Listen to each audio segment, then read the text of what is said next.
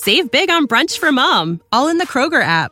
Get 16 ounce packs of flavorful Angus 90% lean ground sirloin for $4.99 each with a digital coupon. Then buy two get two free on 12 packs of delicious Coca Cola, Pepsi, or 7UP, all with your card. Shop these deals at your local Kroger today or tap the screen now to download the Kroger app to save big today. Kroger, fresh for everyone. Prices and product availability subject to change. Restrictions apply. See site for details.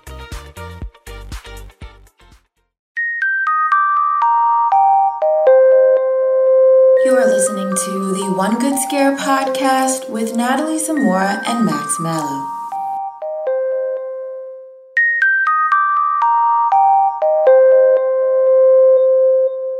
Hey everyone, welcome back to the One Good Scare podcast. I'm Natalie Zamora and I'm joined, like usual, with my co host Max Mallow. And we've got some thoughts with everyone today. Um, this is going to be a review that, straight off the bat, will tell you won't be a good one. Yeah, we're going to be reviewing the 2021 Mortal Kombat film because, one, it's not really a horror movie, it's more action. Uh, but as we mm-hmm. talked about on the show before, Mortal Kombat is horror adjacent essentially. The Mortal Kombat video game franchise has a ton of crossover with horror movies and media. And yeah. it was the big blockbuster release, HBO Max, free to stream for everybody. Uh, I'm a huge Mortal Kombat video game fan. Natalie watched it as well. And we are just like, do you want to review this? And I, I got some strong thoughts. So yeah, we're gonna we're gonna tear into this movie a little bit. Yeah, definitely. And as someone that is not a video game person at all, like barely played any video games growing up, um, didn't really have, you know, cousins or anyone that played them. I'm an only child, so I'm coming at it from a no like past, you know, nostalgia or anything like that about Mortal Kombat. I'm coming at it just as a straight critic, so that's why it might get harsh on my end. Fair enough. I'm I'm excited to hear your thoughts on it because you know, it had not only the appeal of being like, okay, this is the first Mortal Kombat movie in 20, 30 plus years already now. Um, and huge blockbuster following Godzilla vs. Kong on HBO Max. So mm-hmm. another one of their big releases. And it did pretty well at the box office, considering that, you know, we're still recovering from the pandemic, of course, as more and more um, states start to open up as vaccines get rolled out.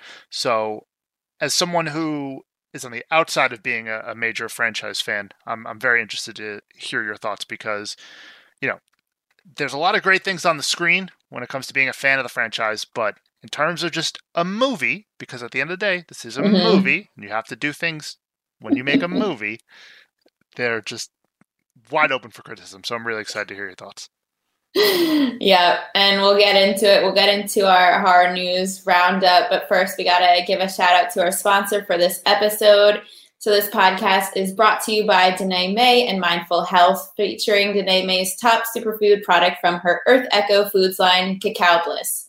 Nothing feels better than being able to enjoy rich, smooth, creamy chocolate and knowing you're doing something good for your body. For the last eight years, Earth Echo Foods have been a leader in the superfoods market and are proud to have served millions of customers worldwide.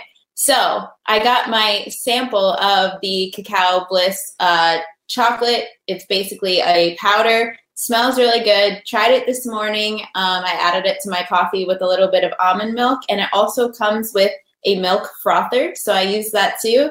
Made myself a little cacao latte and it was delicious. I really loved it. Um, so I would definitely recommend this Cacao Bliss product. I think it was really, really good, and I'm glad that I got it. So if anyone listening wants to check it out, um, we are offering 15% off when you use the code minute15 at earthechofoods.com slash minute media. Go over there, get your discount, and check it out.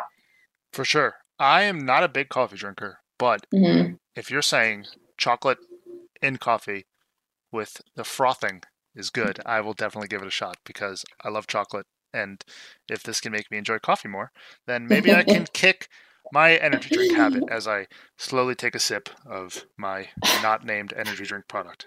yeah, it was good. Like I was telling you before we started recording, it basically just tasted like hot chocolate, but not super chocolatey. It was like an underlying chocolate taste. I really liked it. Cool. What kind of roast did you have with it? Are you like a dark roast, medium roast? How do you like your coffee? Medium. I have a Keurig, so it was just a, a K cup that I had. I forget even what brand it is, but medium. Just a just a normal cup of coffee. Nice. Would you say bring it around if you you know a couple months from now we're going into Dunkin' and Starbucks again? Just dump some cacao. just cacao your coffee right up there. yeah, I'll bring the little bag and be like, "Can you add this to it? I need my cacao." yeah, that'd be awesome. So yeah, code minute15 at earthechofoods.com slash minutemedia, 15% off. A great deal. So let's get into our weekly horror news roundup before the week, as Natalie scared the internet for everything you guys need to know when it comes to horror news. And this first one has me really excited because people will know our, our loyal listeners will know that we are very apprehensive when it comes to rebooting and remaking things. But this actually excites me a lot, and I'm interested to hear what your thoughts are on it because uh, a article from Collider has informed us that an American Psycho TV show is in the works at Lionsgate. Yeah, I'm really excited about this. Um, of course, we don't know who's going to be in it. We don't even know what network it's going to be on as of right now. But American Psycho is a fantastic movie. I think if this is done right with someone in the same realm of Christian Bale in terms of talent, I'm not going to say someone as talented as him because he is my favorite actor. No one is as talented as him. Um, but if we get a really great person in there, even if it's an unknown person, that would be awesome. Um, I think this has so much potential, and I'm just curious to see what angle they can take because I think they can make this different enough that it's not just you know a remake. I mean, it's going to be a TV show, so that's already going to be different enough than a movie. But I think that there's a lot of potential to make this work. For sure. Now, for those who haven't seen American Psycho, obviously. Um, the original movie, based on the book by Bret Easton Ellis. The book is amazing. Um, starred Christian Bale's Patrick Bateman, this wealthy New York City investment banker um, who just has wild adventures and in the wildest sense of the word wild. Um, it's one of the first movies that I watched in college for the like when I watched it for the first time. I was like, "Holy cow!" Like it blew my mind. Uh, in I believe it was a film class I watched it in, uh, or it was like on HBO in my dorm room or something like that. But uh, it's fantastic. It's one of the best movies to meme when it comes to just anything funny one-liners. Things yes. like I gotta go return some videotapes, or the the whole business card scene. I, I when the whole Pokemon card craze was going around last year during COVID, I remember the someone making fun of the business card scene, just looking at like Charizards and stuff is so good. um, but yeah, this is exciting. Uh, I obviously have a little apprehension when it comes to casting someone to fill the shoes of Christian Bale, essentially. Um, yeah. Not like he's just like continuing the story, but you know, there's always going to be a comparison to the original Patrick Bateman. So we uh, wait anxiously to see who they're going to cast in this movie. And of course, the cast in the original is just like stellar. The the man Willem Dafoe, love him absolutely. Uh, Jared Leto, Oscar winner, lead singer of Thirty Seconds to Mars. Um, Josh Lucas, Chloe Sevigny, just Justin Theroux, just a, an amazing list of Reese Witherspoon even. Yeah. Um, so yeah, I'm really excited about this. Normally we're just like, man, don't remake things, just do something new. but as a TV series, I think this could be really, really interesting. Yeah, I agree. I completely agree. And then the final piece of news here before we get into our Mortal Kombat review is actually a news piece about Mortal Kombat uh, because it did pretty well at the box office, all things considered. Uh, this article from Deadline talked about uh, how it performed at theaters, going up against. Um, I don't know how much you know about this, but as a big anime fan and a recent connoisseur once again of the medium. Um, the Demon Slayer movie, uh, mm-hmm. Mugen Train, also released in theaters, and that movie has all the hype around it, and it's amazing. Uh, I'm gonna see it soon. Uh, I'll figure out some way to see it. I don't know if I'm going into theaters, but yeah, the um, it felt like a like a pre-COVID type of thing. It was like two big blockbusters. How are they going to perform? Um, so Mortal Kombat pulled in just under 23 million, um, and Demon Slayer pulled in just under 20 million, which is pretty crazy. Yeah, it is really crazy. It says in this deadline article that both films, um, according to ComScore, drove the biggest overall weekend since mid March last year. So obviously, we know in America that's just when COVID started ramping up, and that's when theaters started shutting down. So this is the biggest weekend that we've had since before COVID. That's insane. I wouldn't have predicted these two movies. It makes sense in retrospect, but it, I wouldn't have said, you know, these two are going to do it. Yeah, I I knew that Demon Slayer had a ton of hype around it, and it because it wasn't going to have a streaming release, that people who, you know, were vaccinated and safe enough to go into movie theaters or whatever, you know, mm-hmm. so much to comment on at this point when it comes to uh, the pandemic, of course. But um, Mortal Kombat had HBO Max, so like people had the option to not go into theaters; they could just sit at home, watch it on their TVs. So um, the interesting thing in the Deadline mm-hmm. article too was that compared to 1995 when the original came out, that movie did 23.2 million. So it did just wow. under that. Also considering that it was in the middle of a pandemic, essentially, um, mm-hmm. draws some uh, some interesting comparisons there. Uh, we will not pretend to know anything about inflation because we don't. Yeah. Um, but the one thing I will say is I wish the Demon Slayer movie was available for streaming instead of Mortal Kombat, and we'll talk about that once we get into our review. But um, dude, you don't know anything about Demon Slayer, huh? No. It, it, it's the hot anime. Let me tell you, Kimetsu no Yaiba is the uh, the Japanese name. It's a it's a really. Is it a show one. too? Yeah. So this is like a I don't know how recent. Again, I loved anime as a kid. Stopped mm-hmm. watching for years, and now I just recently binged a bunch of them. Um, and I think this trend is now they're like releasing seasons, and then instead of doing another season, they're releasing a movie. So that's what okay. Demon Slayer has done. Um, Dragon Ball Z did it uh, before the pandemic. Uh, I believe my girlfriend's brother. That was the last movie he saw before the pandemic started. um, there's also uh, our coworker James saw the My Hero Academia movie before the pandemic started. He said that was the last movie he saw. So there seems to be a, a whole new trend, and um, TikTok is full of videos of people cosplaying going to the movies. Uh, I'm still not a TikToker. I'm not active on the app. I have it, but I I don't use it until someone sends me a video and then it like redirects me to the app, and I'm like, oh yeah, yeah, I don't like. I'm not with else. the times. I I'll scroll it here and now, but um, or now and then, not here and now. But you know, I don't even like unless there's one that just like makes me like belly laugh. I'll just be like, yeah, you earned my the double tap of my finger. Congratulations. Mm-hmm. Um, so yeah, I need to watch uh, Demon Slayer. I think you would like Demon Slayer. It's it's like it's got some horror elements to it. it okay the animation is gorgeous. Uh, the dub is hilariously terrible. So I would tell you to watch mm. it in. Japanese What's up? Yeah, I can't do dub. That's fun. Uh, yeah, I don't know. Maybe we'll review Demon Slayer, Mugen Train sometime ever in the future. But yeah, that's our weekly horror news roundup. Let us know what you think about uh, the American Psycho TV series in the works. But now it's time to crap all over Mortal Kombat. Yeah. So tell everyone what your initial expectations were. I know you like the original movies, right? Because of nostalgia factors.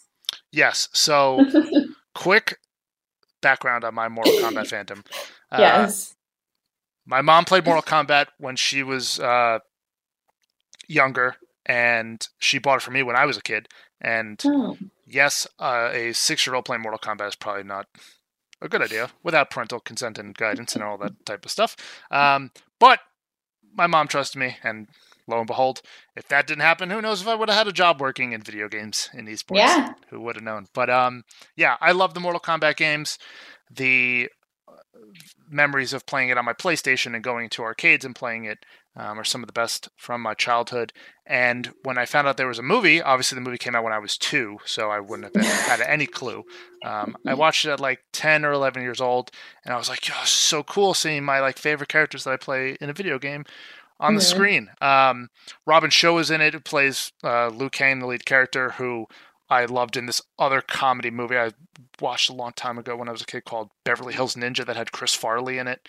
Um, Okay. Which is just a super goofy, terrible movie looking back on it now. But um, I, I, a lot of nostalgia and a lot of hype coming into this movie, especially with the trailers that they released because, you know, it's been what 1995 10 15 um 26 years since the the first one the the sequel the sequel to the original is one of the worst movies ever made Okay.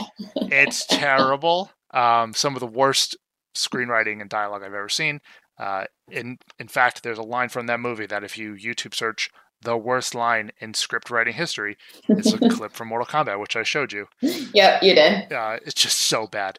Um, but yeah, my my hype and expectations were at a crazy level, which I should have known before I hit play was going to affect my overall v- viewing of the movie because it's just it's just going to. That's just the nature of, of fandoms.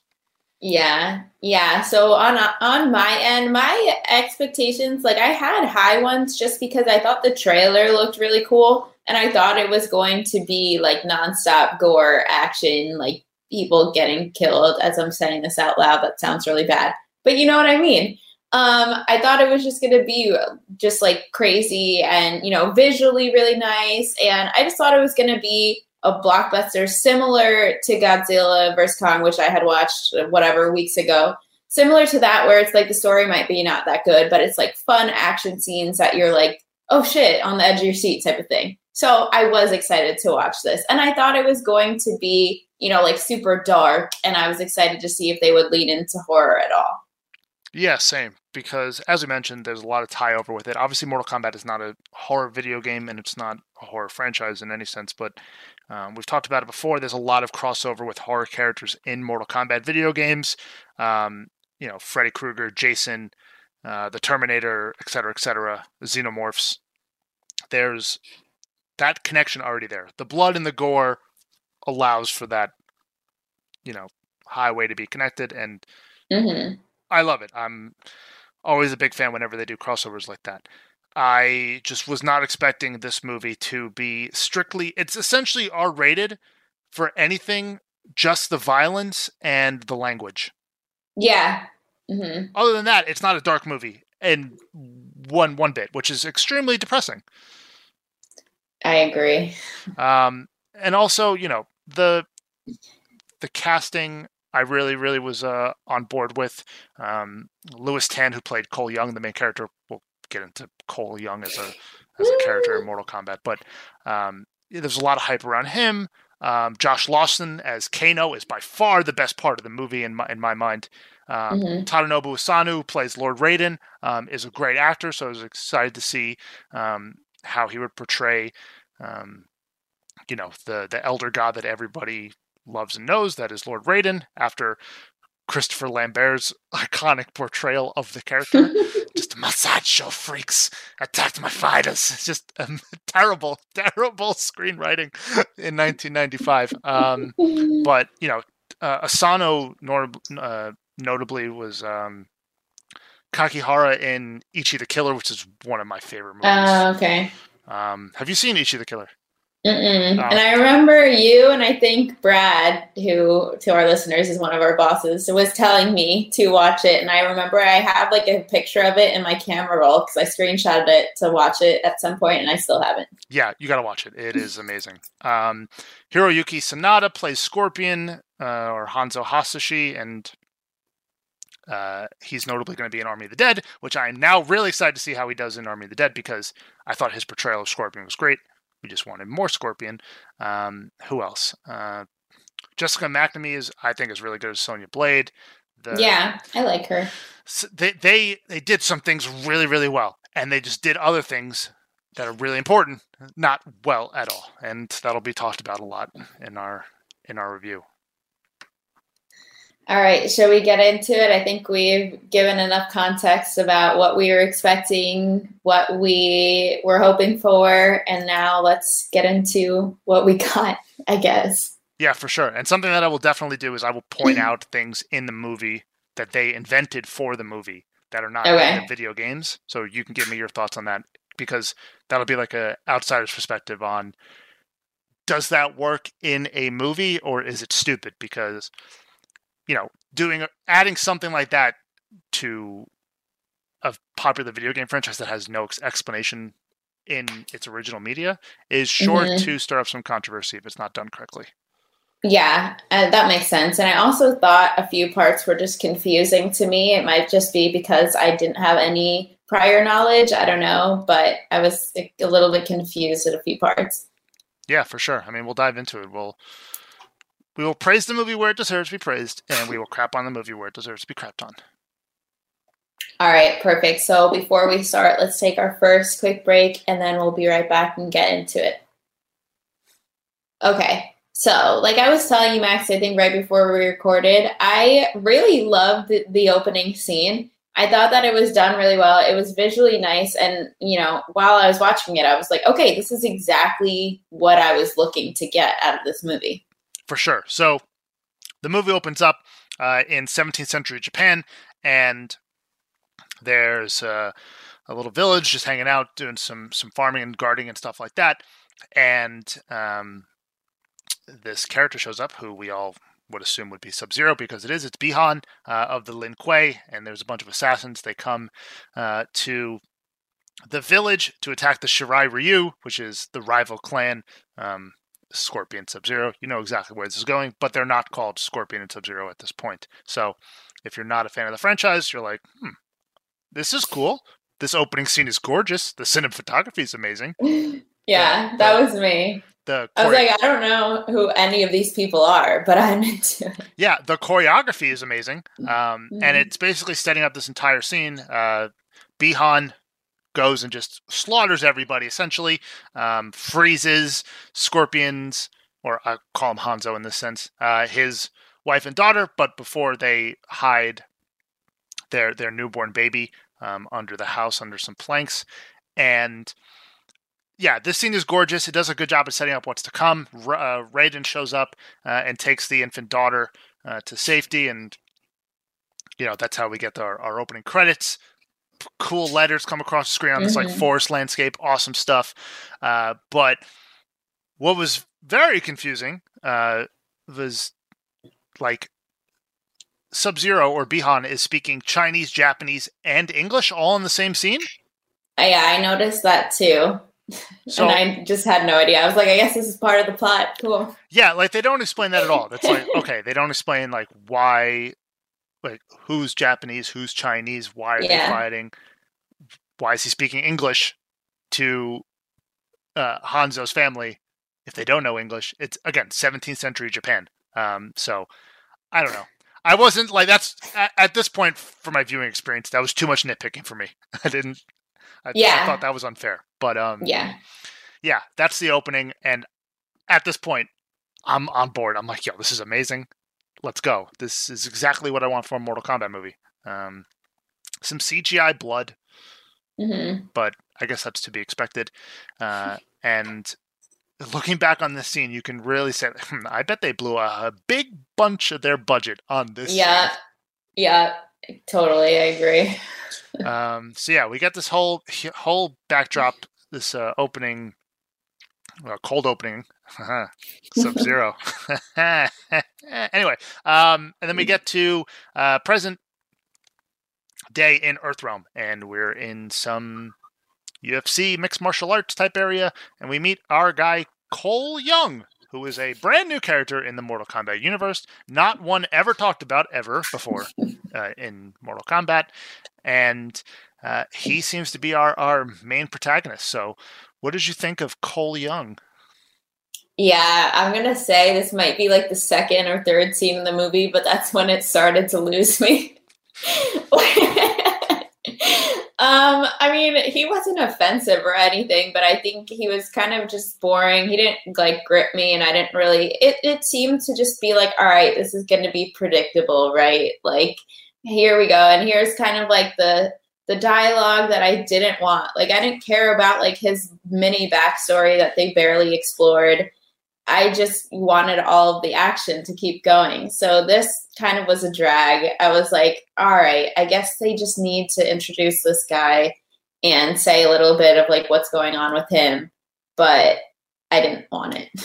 Yeah, me either. Um, he's apparently a former MMA champion. You know, we see some promotional images of him with a, a title uh, in the background of some scenes, and he has a cage fight for like 200 bucks, which I'm like, that's not a lot of money to be risking your life knowing how much MMA fighters actually make nowadays. Yeah. That's uh, that's pretty crazy, but I guess he's washed up or however the the movie explains why he's in the predicament that he's in. Uh, his daughter is in his corner, which was really yeah, weird. that was so weird. I was like, why is I, I'm guessing she's like young young teens, Yeah, yeah, she looked young. and she's like uppercut get, and I'm like, dude, what? It's like, don't you have a coach or anybody else that could like? His wife was like, I don't want to watch this. I'm leaving.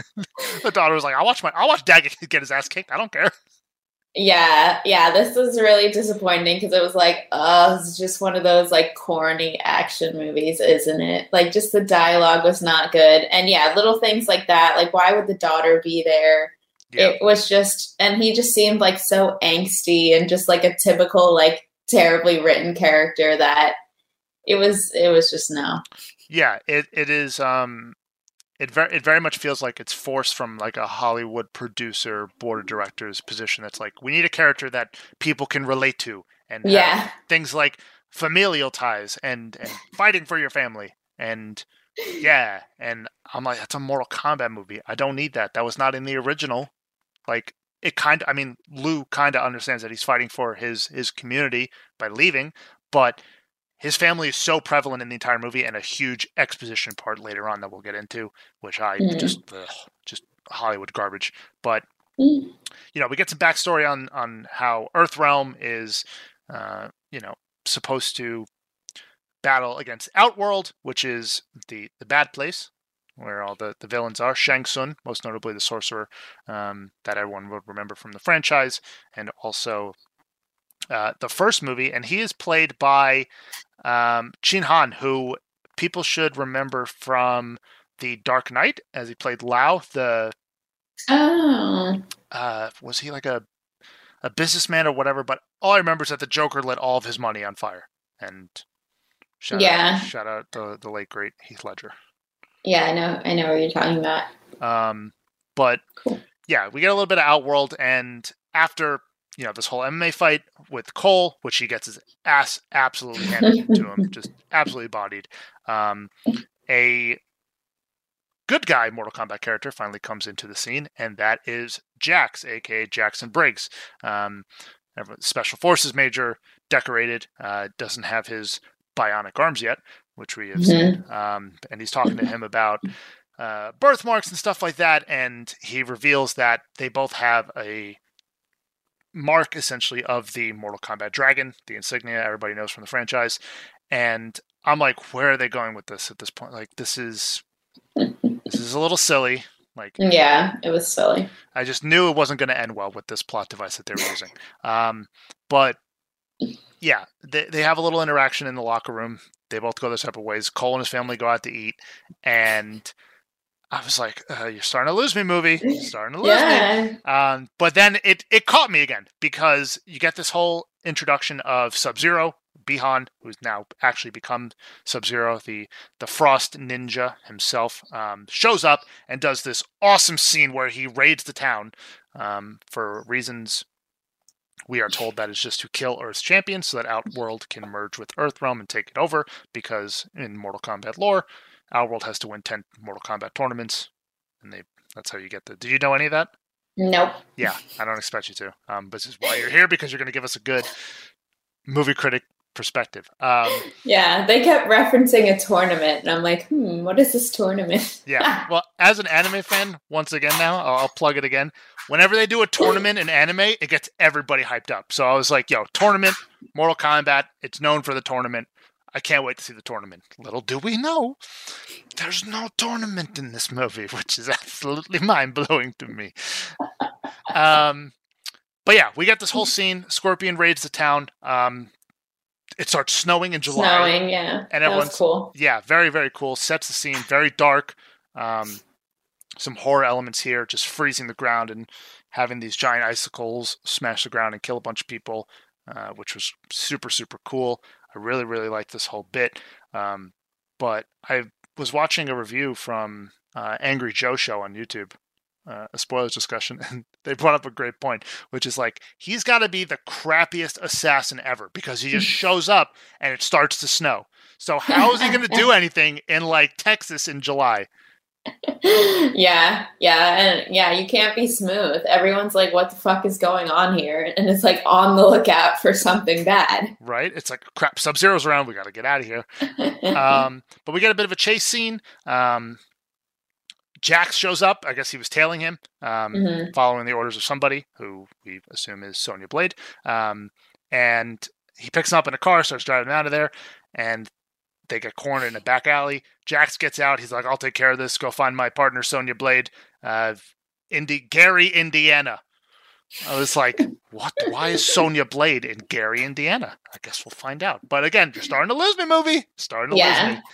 Um, and he pulls out a shotgun and he goes on a merry trail to find Sub Zero. Um, but this is one of the best scenes in the movie. Uh, the mm-hmm. the fight between Sub Zero and Jax. They have an awesome fight in a warehouse. Um, Sub Zero does that scene from the trailer where he freezes the shotgun blast and it explodes into to frozen particles, which is super awesome.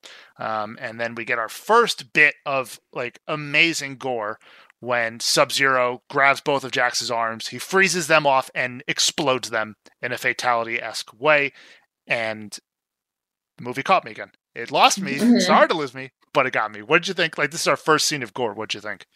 Yeah, I thought this scene was really awesome. And I think like looking back, I took it for granted because I was like, all right, sweet, this is awesome. Like I kept thinking the stakes were gonna like get higher and higher and more stuff like that was gonna happen, like to that extreme.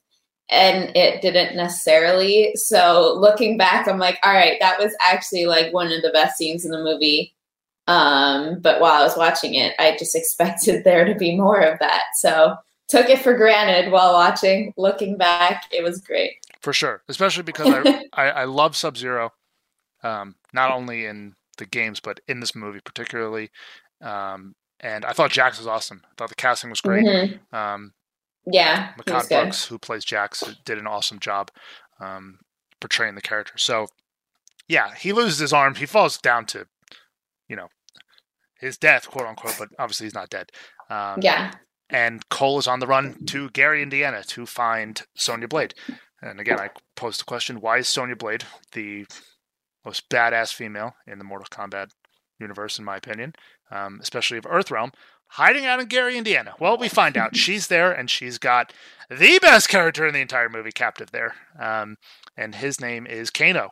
And so I know Kano's being the the the mouthy mercenary, yeah. kind of like Deadpool esque, but not as like cheesy and corny. Um, mm-hmm. And from here on out, whenever Kano is in the, is in a scene in this movie, he absolutely steals the scene and draws my attention to him all the time. Did you like Kano? Did you think at some points I definitely could see people being like, "All right, you're talking a little too much, dude. Like you have a lot of dialogue." So, what'd you think? I thought that he was funny, and I think a lot of times he really just like pushed his luck. Like he was like like on thin ice a lot when he was just like going on and on and on. But it was fun to be like, oh my god, dude, like shut up. Like you're really pushing it right now. Um, so I really liked him. And I do think that there was maybe a little bit too much comedic relief when the gore and action was limited. Like I wish like there was more action and less jokes, but I did like him as a character. Yeah, I thought um, I definitely agree with, with a lot of the points you just made. Uh, it's you could see how someone was like more lines, more dialogue, more mm-hmm. more humor, and he does a great job at delivering the humor. It's just like we want more gore, and this whole scene yeah. in Indiana, um, or plot that arc, however you want to describe it, that plays out um, with Sonya Cole and Kano is awesome. Um, Syzoth, mm-hmm. uh, Reptile shows up and they have a huge fight. And Kano ends up getting a huge claw mark across his face. And you're wondering, oh, is this how he gets his cybernetic eye? Because, yes, he normally has a cybernetic eye and he uses a laser beam out of it, but that's coming later. Um, a lot of quips back and forth, back and forth. This whole fight with Reptile plays out. He rips the heart out of the That monster. was cool. um just again. As soon as the movie tries to lose me, it pulls me back. yes, that part was awesome. I was like, all right, there we go. This is what I want. Yeah. Um, so that scene was awesome. Before that, Sonya goes into the whole dialogue about tournaments and Mortal Kombat and the, the dragon mark and everything like that. So you get all your exposition. You get a cool, gory fight scene once again. And if this was the formula for the rest of the movie, I would have been fine with it. But it's they go off track with this, which is interesting. They they it feels like they they tried to marvel it up a little bit at some point. Yeah, yeah, I agree. And I think too, like every kind of action scene, not like lost me more as it went on, but I think they kind of confused me more as they went on because at one point, like towards the end, I was like, I don't even know like who this person is. Like, of course, I knew like Cole and Sonya, like anyone that was a main character, but then if the new person came, I was like, I you lost me. Like, there's no, I don't know what's going on here. yeah, the the continuity is kind of getting a little lost for the plot at this point. Um, but there's this whole scene about like, obviously, you find out later in the movie, but um, did you know? You didn't know before, and Kano's traditionally a bad guy, right? No. Yeah, so he has this like little bit of an arc of being a good guy potentially because Sonya says to pay him three million dollars, and they had this whole thing about Yeah. like, oh, I live in this shithole. I can't pay him three million dollars. It's like, yeah, of course I can, or no, I can't because I live in this shithole. I don't know, hamming it, hamming it up with the comedy, um, yeah. but Too much dialogue. way too much. Um, they they go out and they they start to search for uh, Raiden's temple to find out how to defend Earthrealm and everything like that, and and to defeat um, the the enemies of Outworld. Um, Mhm. and they're wandering in a desert and they have this again kano just won't stop talking um, sonya dabbles with the idea of killing him um, and we you know get this whole explanation that if you kill someone with the dragon mark you inherit the dragon mark Mhm. um, which is not something in the video games one bit and i Okay. thought it was kind of silly. Um, it becomes even sillier once they fully explain what the whole point of the dragon mark. Um, but Liu Kang, who is the main character of the original movie and one of the the, the main fighters of Earthrealm, shows up in the desert out of nowhere, just appears on the horizon, and I'm just like, oh, it's Liu Kang. What is he doing out here? Um, and I, I just like, where are we going with this? They just decide to throw away however many minutes of plot they had described, and they're like, just appear in the desert, take them to the places. Mhm. They got to get there. So that's what happens. Um, he takes them to Raiden's temple. Raiden teaches them about uh, more about the tournament and Outworld and Earthrealm and yada yada yada. We get introduced to Kung Lao, uh, who is uh, Liu's cousin and one of Earthrealm's strongest fighters. I thought he was done super well in this movie. Has a badass entrance with his hat coming up out of the Mhm. ground. Um, awesome stuff. But um, the last point we'll have here before we go into our final break of the episode is this is where the movie really lost me. And if I didn't turn my brain off right here, I would have turned it off. Um, and it's the idea of the dragon mark being a superpower. And the dragon mark lets you unlock something you call your arcana. As they say, you have to find your arcana. And I'm just like, this is a bunch of bullshit. I don't like arcana. It's not something ever ex- explained in Mortal Kombat because I guess some producer was like, you have to tell people why he's shooting fireballs. I'm like, no, you don't. Yeah. He's just he's able to do that. He can just shoot fireballs. He doesn't need to have some some backstory that gets people emotionally attached to him. Like, oh god, you're. you what did you think of Arcana? The idea of Arcana. it was a little corny and i think you made a good comparison to like they had to like marvel it up like this was definitely like a typical marvel plot point of like okay well here's how you get your powers everyone can have powers if they like do whatever um so i thought it was a little cheesy because then like cole had to figure out like what he could do what his power actually was and i was kind of like eh all right i guess but i it wasn't anything like original or interesting. Yeah, and you know we get the whole training montage about trying to unlock your Arcana. I'm trying like that's how like Raiden and, and Liu Kang say it in the movie. Arcana. Um, and you know some people, you know, I guess they fight and they get stronger and they they figure it out, or they have some troubling life event and that unlocks their Arcana, which we'll find out later in the movie. Um, or you just get belittled and called like a little baby by uh, Kung Lao, and that's how Kano unlocks his inner arcana, which is his uh, laser beam, his eyeball laser beam, which is again, it's supposed to be cybernetic. That's that's how he gets it. Um, but in this movie, it's arcana. I can't stand it. Oh, also, sorry, real quickly before the, the we go to a break, I just. Yeah. It was like Sonya, you don't have a mark, you can't be here, just hang out on the side. I was like, what the? Yeah, hell? Yeah, that whole thing was really weird because it's like she's been with you the whole time. Obviously, she can fight. Like, just I I didn't understand. I feel like it was like just a continuity thing where they were like, wait, we just introduced that like the dragon mark is like whatever and then she doesn't have it so i guess she can't do it. And it's like no shut up. Yeah cole's like no wait she's so dumb. she's been with us this entire journey. She can stay. And it's like she doesn't have the dragon mark. And i'm like but sonya kicks so much more ass than everybody in this room. Please just uh anyway yeah i have more thoughts on this but i'll i'll, uh, I'll save them for after the break all right, perfect. So let's take our final quick break and we'll be right back. All right, what are the thoughts? Let them go. Okay, so yeah, we get more training. Like I said, the, the fighters start to figure out their arcana. Um, and from my knowledge, it's really only Kano because he gets, again, harassed essentially um, mm-hmm. and, and teased by Kung Lao and, and Liu Kang, uh, and that unlocks his arcana. Um, Jax is, you know, he gets brought back to Raiden's temple. Uh, he has these little baby mechanical arms, which I thought were really kind of cute and funny. They were, yes, I agree. Um, but you know, you're like, okay. At, at this point, I read from mile away. I was like, all right, his Arcana is going to be transforming his arms into big, the the Jax we know and love in Mortal Kombat. Um, and Cole is just he's having a hard time getting his Arcana up. I don't know how else to explain it. Um, he can't unlock it. He's getting his ass kicked.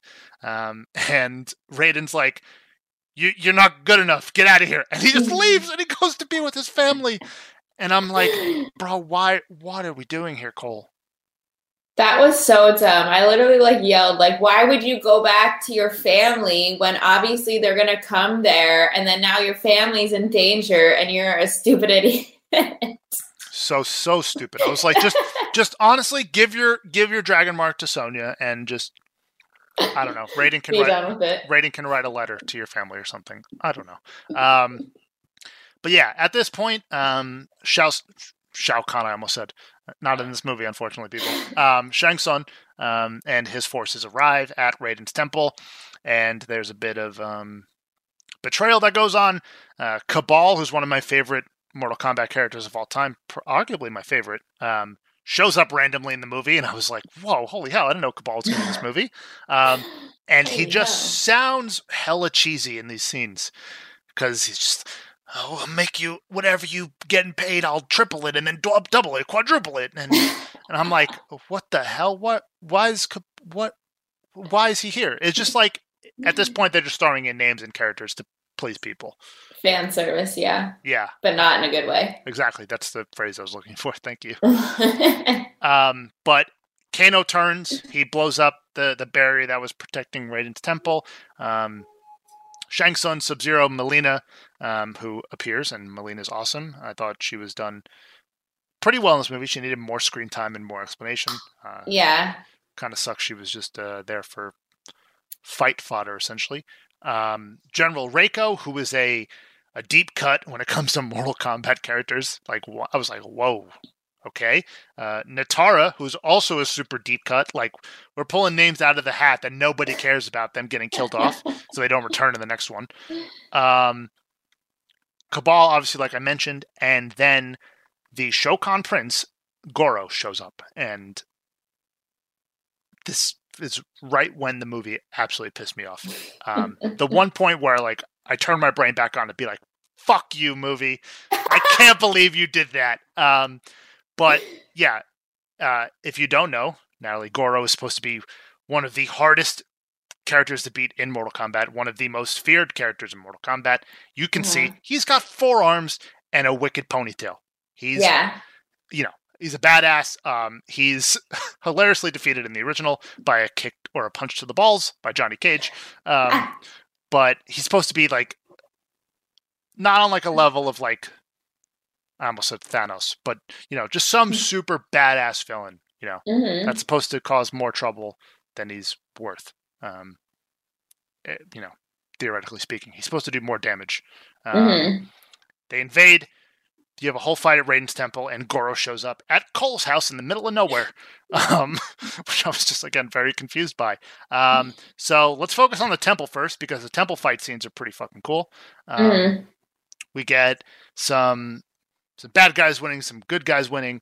Uh, we get an awesome fatality from the video games uh, where Kung Lao throws his hat into the ground, gets it to rev up like a uh, a turbine, and just absolutely rides Nitara on the like just stands on the back of her, rides her like a surfboard, and shoves her into the blade uh, of the hat. Yeah, that was really cool. That was really cool. Super awesome. And again, gore. That's all we want is just more and more gore. hmm Um, I thought it was like it also to be a bit of a pessimist. I was like, we just saw this like how many months ago in Freaky, some guy got cut in half on a Yeah, table saw. yeah. I immediately thought of that too. I was like, oh, I remember this exact, not exact, but like a very similar thing happening in a movie we just watched. Um, not really complaining because, like, sure, I'll take it, but yeah, I noticed that too. Yeah, I think we're being a little too nitpicky, but it was Yeah. cool to see that. You know, he goes flawless victory, which is like a famous Mortal Kombat line, yada yada yada. Um, you know, we have um, Jax and Sonya get their asses kicked a little bit, and then that's how Jax unlocks his inner arcana to save Sonya's life under a boulder, um, who didn't die or get scathed or anything like that. She was just under a giant boulder the entire time. Yes, I remember being like, wait, so she's obviously dead, right? Like, I'm just like, what is happening here? very very confusing and this is a part that a lot of reviews that i listened to um, had an issue with was like it's not dark enough and there's not enough stakes like you're not worried enough about Yeah. people dying Oh, yeah. No, not at all. If anything, I wanted them to just for something more interesting. yeah just like random shock value at a point in the movie yeah. um, but we get the funniest line of the movie here um, when Shang Tsung decides to step up and take out Kung Lao, and he grabs him and he starts to um, suck his soul. And Kabal just in the corner just goes, "Oh, he's about to get his soul sucked," and I was like, "Whoa, oh my god!" yes, I laughed out loud at that at that line, and then I also saw like memes about it on Twitter immediately after, and I was like, oh god, what even, what even was that?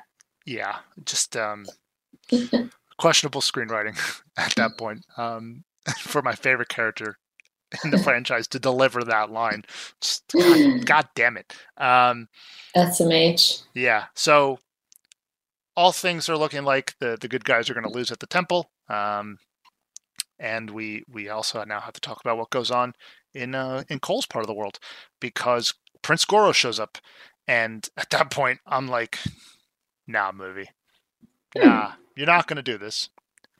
You're either a not going to have Goro kill him and his entire family, or b you're going to have Cole Young kill Goro, which I which is just going to piss me off. And lo and behold, Cole Young kills Goro, and fuck you, movie. Fuck you, movie. yeah, even if even as someone who had no prior knowledge, that seemed extremely un like that would never happen. Extremely un um realistic. He was struggling so hard the entire time, and then killed him. That was Yeah. it. And there's the whole movie trope of, oh, his family's in danger. I gotta unlock my arcana, and he does. And it's So stupid. what is his arcana? How would you describe his arcana to me? like caring about people. No, yeah, obviously, but like, what's his like his powers? How would you describe his powers? Oh, the actual powers? I don't even know. me either. Someone called it a wicker no, basket. I don't. I don't know. Um, I couldn't tell you. Yeah, I he- thought you meant why did he get it? no, no, I, it's it's very obvious why he gets it. It's, oh, my family's in danger. Let me just unlock my arcana. um, yeah, he he gets a super suit. Essentially, hmm I don't know. Yeah, we're in Marvel now. Yeah, uh, he just. Uh, I think it was. Um, again Angry Joe show, and there was like he's got a giant wicker basket as a suit and and some batons. Like what, what's going on here? Um, so yeah, in in his first fight scene uh, in the movie with a bad guy, essentially like a one on one time to dance, um, footloose at a barn. He, he kills Prince Goro, which just absolutely pissed me off. Um, because all we've seen of this guy in the movie so far is he's getting his ass kicked over and over again. He's just got choked out in the first 10 minutes of the movie by some unknown random Yeah. MMA fighter. He's gotten his ass beat trying to unlock his arcana. Um, and now he's unlocked a golden supersuit with some batons and he kills one of the most badass characters in Mortal Kombat. One of the most like revered villains in the franchise. Um, very easily. And that pissed me off immensely. Um, yeah, and up until this point, I will now make a note that we have not gotten the Mortal Kombat song once in the movie. uh, and my patience ran thin at this point. I don't know about you. I was not looking forward to the song because I, it's not one that I was aware of, um, or it's not one that like I literally know what it sounds like. Of course, I know there's a theme song, but Yeah. I don't know what it sounds like. So wasn't or like yeah, I wasn't expecting it. At this point, though, after that, I was kind of like I think for the rest of the movie. I was paying attention, but I just did not care at all about anything that was happening. I don't blame you. Not having any knowledge of the Mortal Kombat franchise or any fandom Yeah. tied to it, I felt the same way, having a ton of fandom tied to it. Um, but yeah, Cole kills him, um, gets teleported back to the temple, tries to save the day, and then Raiden just randomly takes everybody to what is described as the Void, aka a green screen. Um, and again, some just terrible dialogue here of Cole just being, "We have to fight. We have to stand up. Let's let's turn it. Let's let's we got to even the sides out and fight them on our own on our own terms." And I'm like, dude, this is corny as hell, Captain America. Like, stop Yeah. this. Um, it's just it's just super super bad dialogue. Um, and we get some explanation that Cole is tied to Scorpion's bloodline or Hanzo Hashi. Um, and I was like, wait, hold on. Was he the, the baby under the house? Wait, no, that doesn't make any sense because that was 17th century Japan. He's got to be a, some long line of a descendant. That's what I thought too. I was like, wait, the little like the baby in the beginning, and I was like, nope, that nope, nope. nope. Yeah, we definitely both had like a aha. Oh, wait, actually. Yeah. Um, but yeah, then you know we get split out into a bunch of singular one-on-one fights. Um, we have Jax taking on General Reiko. We have uh, Lou or Lou fighting Kabal. Mileena fighting also Lou. I can't remember who exactly they all fight. Um, Sonya fights Kano. That's the the highlight of this whole um, fight montage. Essentially, um, she eventually kills him with a garden gnome to the eye, which is a callback to how he hawked a loogie on a garden gnome outside of her house an hour ago in the movie. And I'm like, that's your Rolling my eyes. yeah, that's your payoff. But at this point, Sonya has inherited his dragon mark, so now she has her arcana. Um, Finally. yeah, uh, Jax absolutely smashes Reiko's head all over the place. More gore, That was good. very very cool. Um, now, what I thought they were going to do, which I'll tell you, but so like that's supposed to be like the pit, which is a famous Mortal Kombat level. Mhm. Um, and there's a famous fatality where if you uppercut somebody, they fall all the way down to the bottom and get impaled on spikes through their head, through their heart, everything like that. It's supposed to be really gory. But Mhm. instead, they just opted to smash his face. Um, so did you you like the face smash? yeah, I thought that was good. That caught my attention when there was little attention left. Nice. Yeah. I yeah. I, I was like, okay, cool movie. Bonus points. Um, then more fighting. Liu summons a dragon, which is cool. And I'm like, why didn't you do that in the first place, bud? You've got a fire dragon in your back pocket, and you just let your cousin die? Damn, dude! You let your cousin get his soul sucked. I'm sorry. I just I can't help but crap on movie. No, Uh, that was stupid. Uh, but yeah, so anyway, uh, Sonya eventually ends up saving the day to kill Mileena as well. She has somehow figured out her arcana in the middle of teleporting um, and shoots uh, energy beams, which normally is like a device in the Mortal Kombat games. It's like some high tech special forces device, um, mm-hmm. but in this movie, it's her superpower and her arcana. All right. Yeah, but we get to the climax of the movie, which is the my favorite part overall, I think, um, which is the fight between Cole and Sub Zero, because uh, Sub Zero has taken Cole's family hostage and has mm-hmm. f- frozen them for fr- freezed, frozen. He is uh, freezing.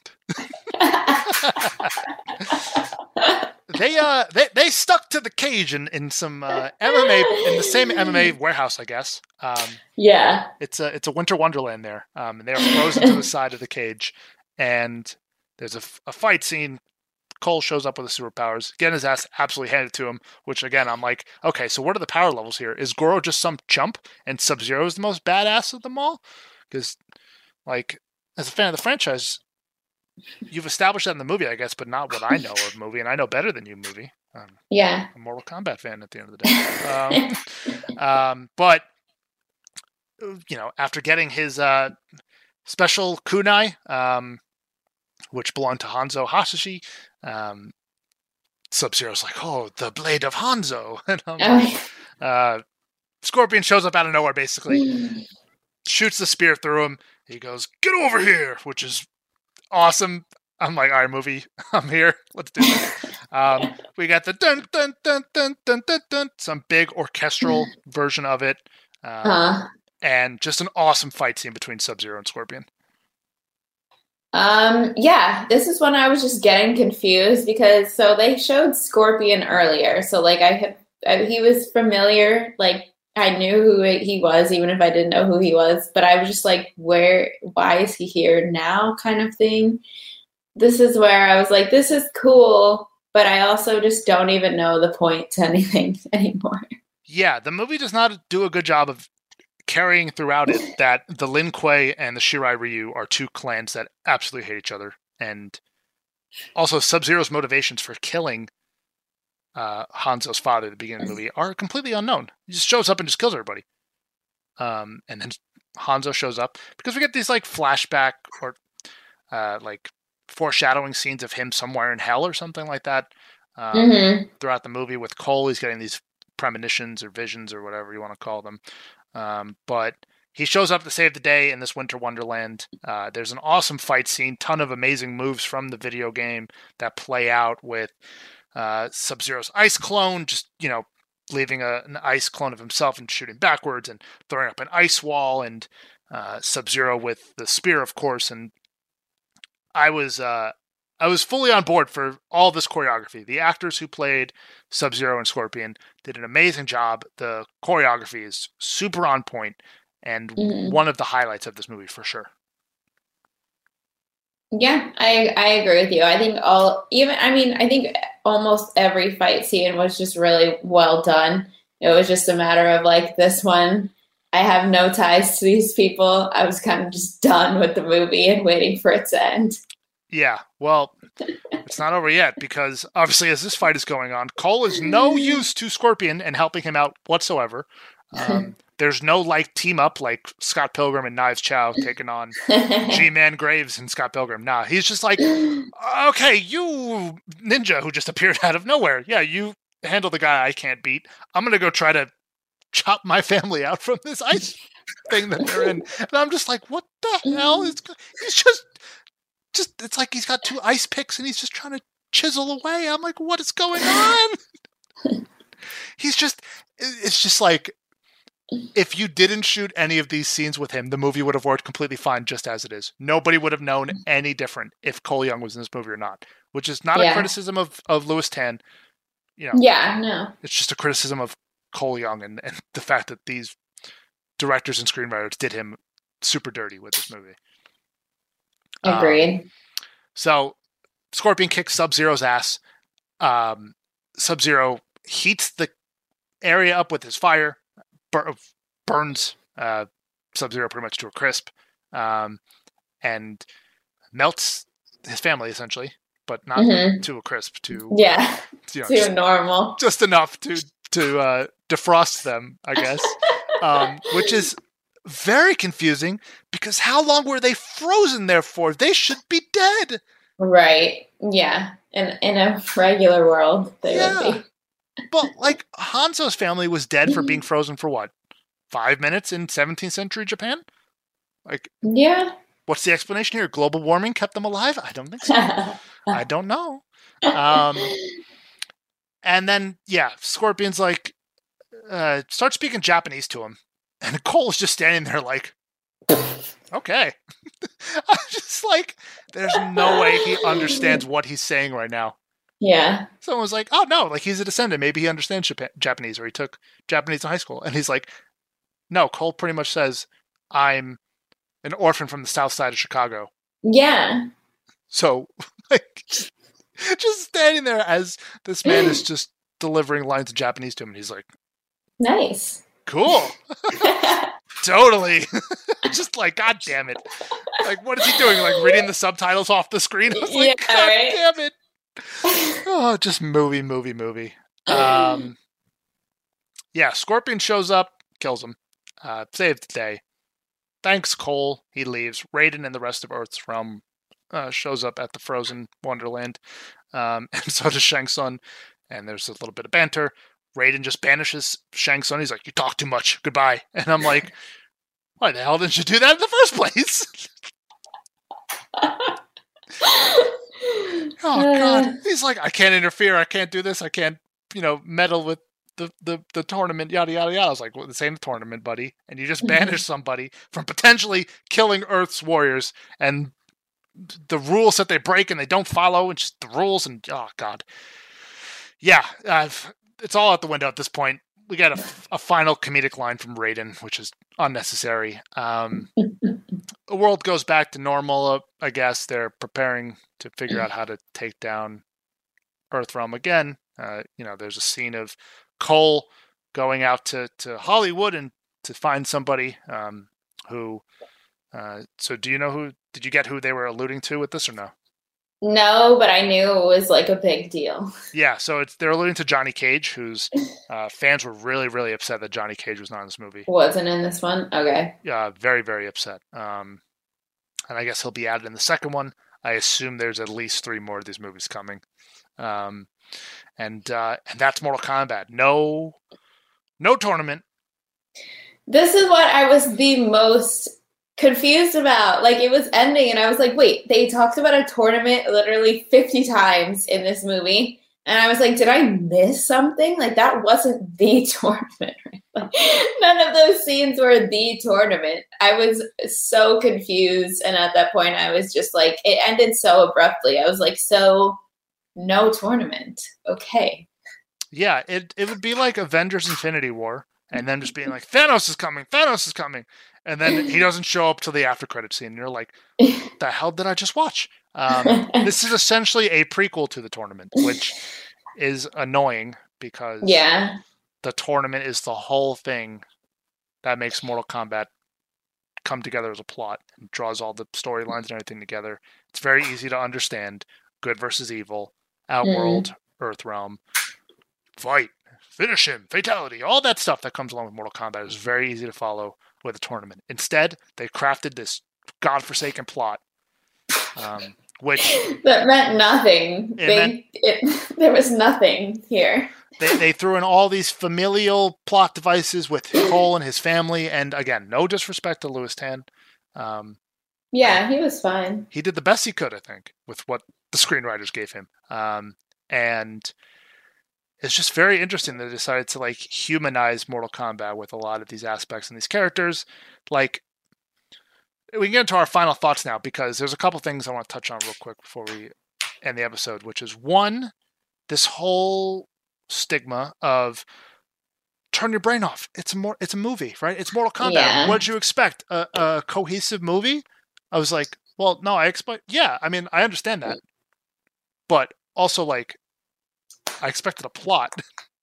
Yeah, agreed. I went into this already seeing a bunch of tweets and like commentary of like, it's a Mortal Kombat movie, it's a video game adaptation. Like, what what did you expect, kind of thing. So I was like, oh yeah, duh. It's not going to be like something groundbreaking. It's going to be like I thought it was going to be similar. Like I said, Godzilla vs Kong. Like stupid story, but really good action and like you're entertained or whatever.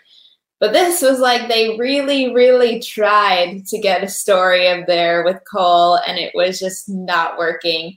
And it wasn't even like it was so bad that it was good. Like it was in the middle of just not, it was bad, but it wasn't so bad that it's good. So it's just like, no, it was, it was not good. And there were not enough good, gory action scenes to justify the story and dialogue being such shit.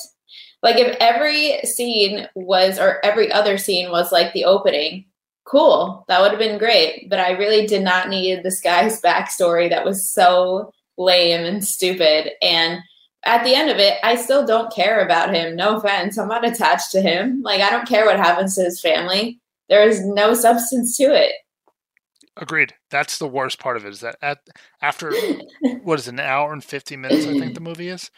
Uh, it was like care about this character, and at the end of it, I was like, absolutely not. In fact, I care no. even less now than you want yeah. me to care about him. It just it wasn't done well. Um, and yeah, like it's very interesting because I consider this probably the best video game adaptation when it comes to a movie that I've seen mm-hmm. in terms of the characters on screen that are portrayed, um, how authentic they are to the characters and the source material, but it's also really bad. Like I love the Resident Evil movies. The Resident Evil movies are extremely disrespectful to its source material, and I hope that the original or the the new movie coming out later this year is yeah more true to the source material, which I really really want. Um, but like the pluses of this movie: Sub Zero, Scorpion, Jax, Sonya, Kano.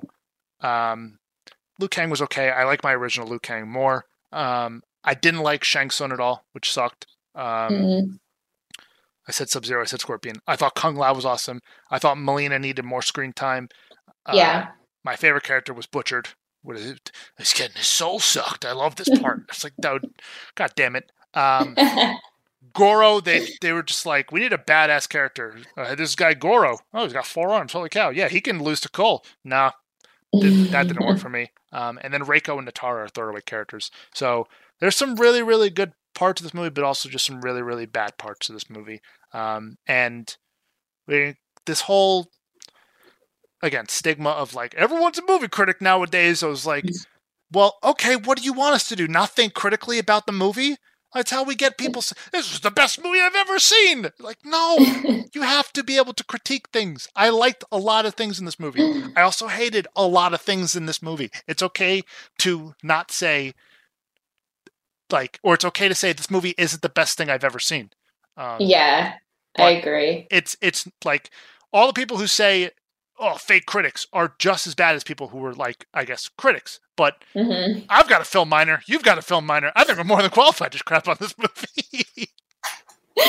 Agreed. Yeah, I, I, completely agree. Anyone who's like, I haven't really seen anyone hyping it up, but anyone who is, I mean, I don't know. I don't really know what's going through your head, but I mean, if you're just being realistic, it's not a good movie. Yeah, our intention is not to like shit on a franchise that you love personally because I love right. the franchise too. It's just that there are some good things and there are some bad things. Is it better than the original? Yeah, mightily. There's a lot of things I still wish from the original were, I guess, canon in this new movie universe. They're kind of trying to create. I like the original Liu Kang more. Uh, Robin Shou. I love Christopher Lambert and his terrible accent as Raiden, which makes no sense. Um, but I didn't uh, I didn't hate Tadanobu uh, Asano as as Raiden in this movie. I just think his role is kind of weird. It's just like I can't interfere. I can't do any of this. Unlock your arcana. Cole, get out of here. Go back with your family, you useless piece of shit. Oh, hey, Shang Tsung, you talk too much. Boom. And I was just like, okay, that's his arc. Very cool. Um, yeah, it seems like they spent all their money on like the CGI and action rather than the screenwriting yeah. Yeah. And why are we having Cole fight Goro in a barn? I just or on a farmland, whatever. And Gary, Indiana. I don't know. Just um some interesting things. The last time I'll reference the Angry Joe Show review on this podcast, um, they informed me that I would not have done this research otherwise. Um, that um, the screenwriters for this movie, one, are a complete first timer. So I understand if he's made some mistakes, but the movie, mm-hmm. I hope he learns from mistakes and writes this one, the next one, and does better at it. Um, yeah. But uh, we're, we're hoping for success. We don't yeah. want people to fail. Right. His name is Greg Russo. Um, but I think a lot of people will have an issue with the fact that uh, his screenwriting partner, David Callaham, um, is one of the screenplay writers behind Wonder Woman 1984, which people absolutely hated. Mm, that's interesting. Yeah. So I can't say anything to that because I haven't watched the, that one, the second one. But I heard people hated like the storyline and the dialogue and everything like that. So yeah, the the comparison they made on that review is that they understand why the plot completely lost its feet and legging towards the end of the movie because the same thing happened in Wonder Woman 1984. It's like, oh, okay, cool burn. I appreciate that. Um, but also, James Wan produced this, so. Yeah, I saw that. But, I mean, that's not. He's produced some horror movies that I would say are terrible. Yeah? Like what? Not, Go not ahead. saying what. I'm gonna. The, I'm going. The Nun. The Nun. Uh, yeah. Dead Silence. Do you like Dead Silence? I do like Dead Silence. Ryan and he he directed that one, right? Uh, I think he uh, actually did. Yeah, he directed and wrote it. Or, yeah. Um. So. Yeah. Alrighty. That's our review of Mortal Kombat. Sorry if we crapped on it too much. It had to be done. Sometimes you just gotta take a crap on things. Um. you know, within reason, people. Uh, uh, rev- no, uh, review number out of ten. What are you giving it? Um, probably a five. Yeah, this is the most solid five I've ever given to any movie. Yeah, I feel confident in this five. It's uh-huh. it's just average. All the things, if those things I didn't love about this movie weren't in there, this is close to a, a three or a two. But it did enough right things to offset the crap. yeah, I'll, I'll give it a solid five. Cool. Well, so anyone listening, let us know what number you would give this movie and any argument as to why you think that it is a really good movie or a solid movie, whatever you think, make sure to let us know. You can give us a good review on Apple Podcasts or you can tweet at us. Uh, my Twitter handle is at Natalie Zamora with two A's at the end. Max is at Odd Slice let us know what you thought. Challenge our review if you want to, and we'll see everyone next week. Yeah, and I want to thank Natalie as well, um, because you know not a lot of people listen to the full review, but Natalie, you had to sit here and deal with me ranting, so I appreciate you for doing that. I hope everybody enjoyed the review. Save big on brunch for mom, all in the Kroger app. Get 16 ounce packs of flavorful Angus 90% lean ground sirloin for $4.99 each with a digital coupon. Then buy two get two free on 12 packs of delicious Coca Cola, Pepsi, or 7UP, all with your card. Shop these deals at your local Kroger today or tap the screen now to download the Kroger app to save big today. Kroger, fresh for everyone. Prices and product availability subject to change. Restrictions apply. See site for details.